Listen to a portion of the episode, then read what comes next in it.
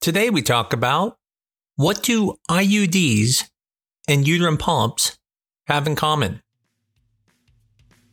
I'm Dr. Mark Amols, and this is Taco About Fertility Tuesday.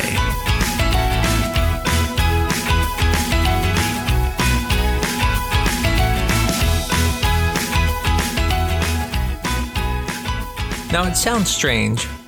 Why would we talk about IUDs and polyps in the same instant? An IUD, called an intrauterine device, is used to prevent pregnancies. But what's interesting is that uterine polyps can also prevent pregnancies. And today we talk about how do IUDs and polyps have things in common and to have a better understanding of why polyps are a problem. So let's start first with the IUD.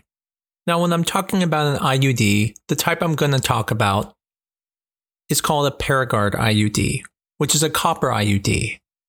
And what's unique about this is that the uterus is one of the only organs in the body where you can implant something in it and it doesn't attack it as much. And that's because when you try to get pregnant, a baby wants to live inside the uterus, and you don't want your body attacking it. Well, the same thing, an IUD can stay in the uterus, but the problem is it's not really supposed to be there. And so what happens is, is that the body will start attacking it. And when it attacks it, it creates inflammation. And this inflammation will then prevent an embryo from implanting into the uterine wall which, as you can imagine, then would prevent you from getting pregnant. Now, although that is one way the IUD works, it does work through other ways as well.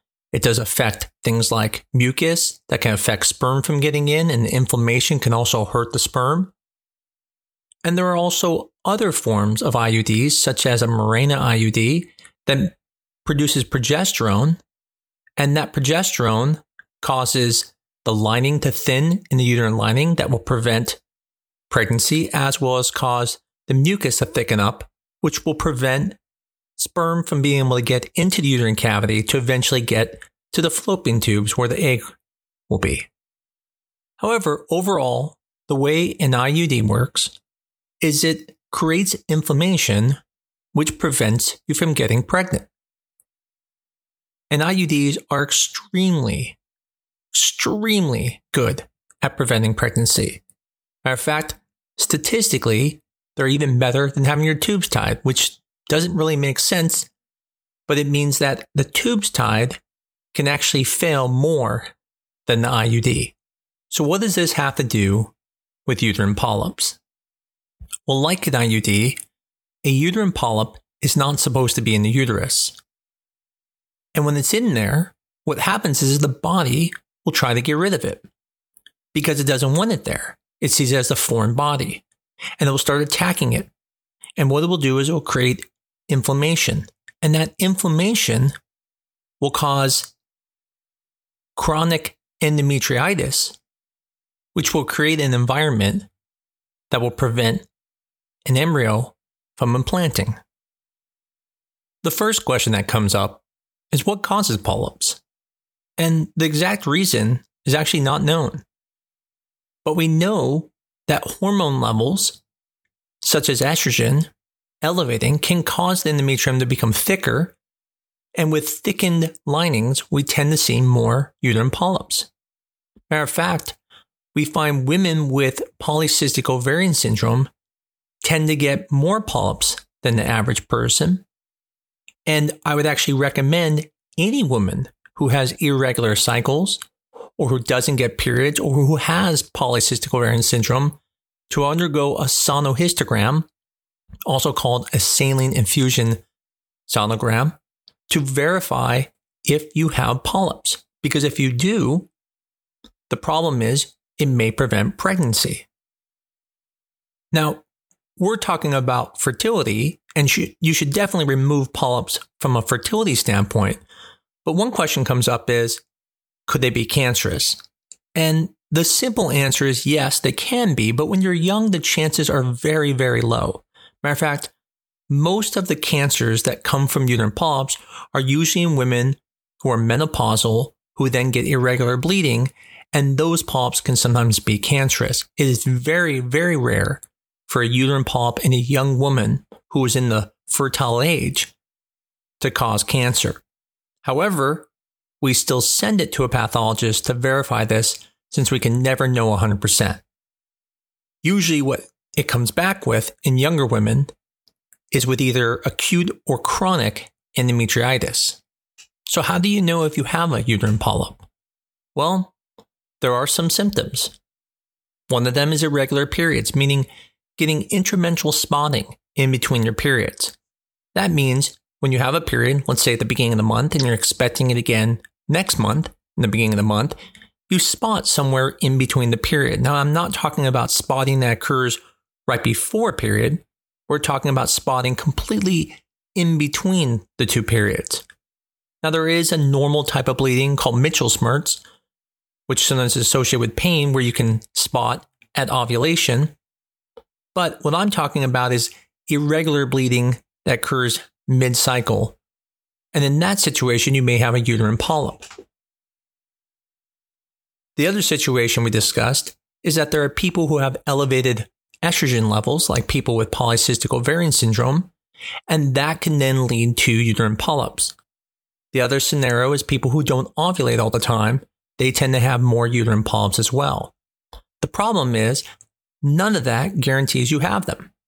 And so the only way to be able to determine if you have a uterine polyp is you have to undergo a procedure that opens up the lining to look between it.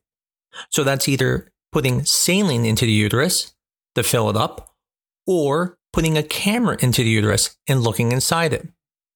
I know one of the things you're probably thinking is, does it hurt? Now, although I've never had it done on myself, I've done hundreds and hundreds of these, if not thousands. And for most people, it's not that painful because the fluid is going in very slowly.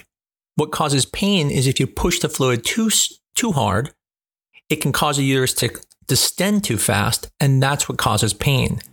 So, can it be uncomfortable? Absolutely. But for most people, it usually isn't that bad. The second question is Are all polyps concerning?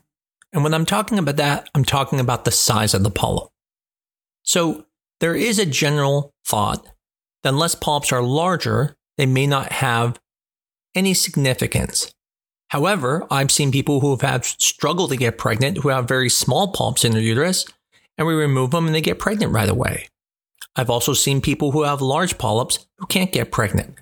So the problem is there definitely is a point where if the size is very small, it may not affect it as much, but there is never a size where you can say absolutely it's not going to affect.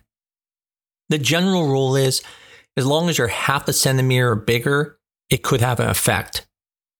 One centimeter absolutely needs to be removed. But what if you have four quarter centimeter polyps? Well, does that equal up to one centimeter? And there really is no guidance in that situation.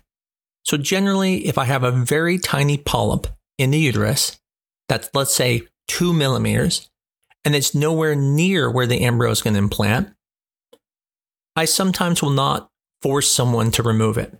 And I've had people not remove it, and the transfer doesn't work. And then after removing it, it works right away.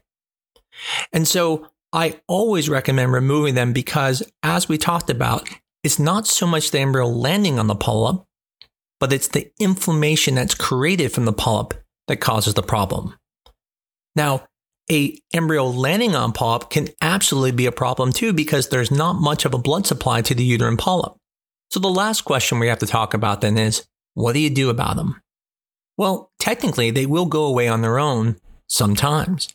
And so I've had patients who don't want to do surgery and just wait, but it can be up to a year. But eventually your body can force them out. But for most people, they'll undergo a surgical procedure. And that procedure is called a hysteroscopy. And what we do is we put a camera through the cervix into the uterus. And then using a device, we can cut the polyp out. Now, when I'm talking about cutting, I'm not talking about cutting into the muscle. So this isn't like removing a fibroid, which is in the muscle. I always tell people think of it like if I'm going to take a weed, I'm not taking a shovel and pulling the weed out of the ground. I'm just mowing the weed down because the polyp is part of the endometrial tissue. So when you cut it out, you're actually not going into the muscle and can't really harm the uterus. And so this procedure is a very safe procedure. It rarely will cause damage to your uterus, if ever. And it can be done in the office because it's such a simple procedure. Hopefully, this episode was educational and helped you understand polyps a little bit more. As I stated, polyps are good to remove. And especially when it comes to fertility, they can have a great impact in preventing pregnancy. As always, I appreciate everyone that listens to this podcast. And as I always say, if you enjoy it, please tell a friend about it. And if you can, please review us on your favorite podcast medium and give us a five star review. I also want to let everyone know that I'm also doing TikToks now under the handle at AmolsMD. And with those, I'm giving small videos on topics that we talked about in this podcast, but very short, concise, and also some really cool videos and sometimes something funny. Until next week, this is Talk About Fertility Tuesday.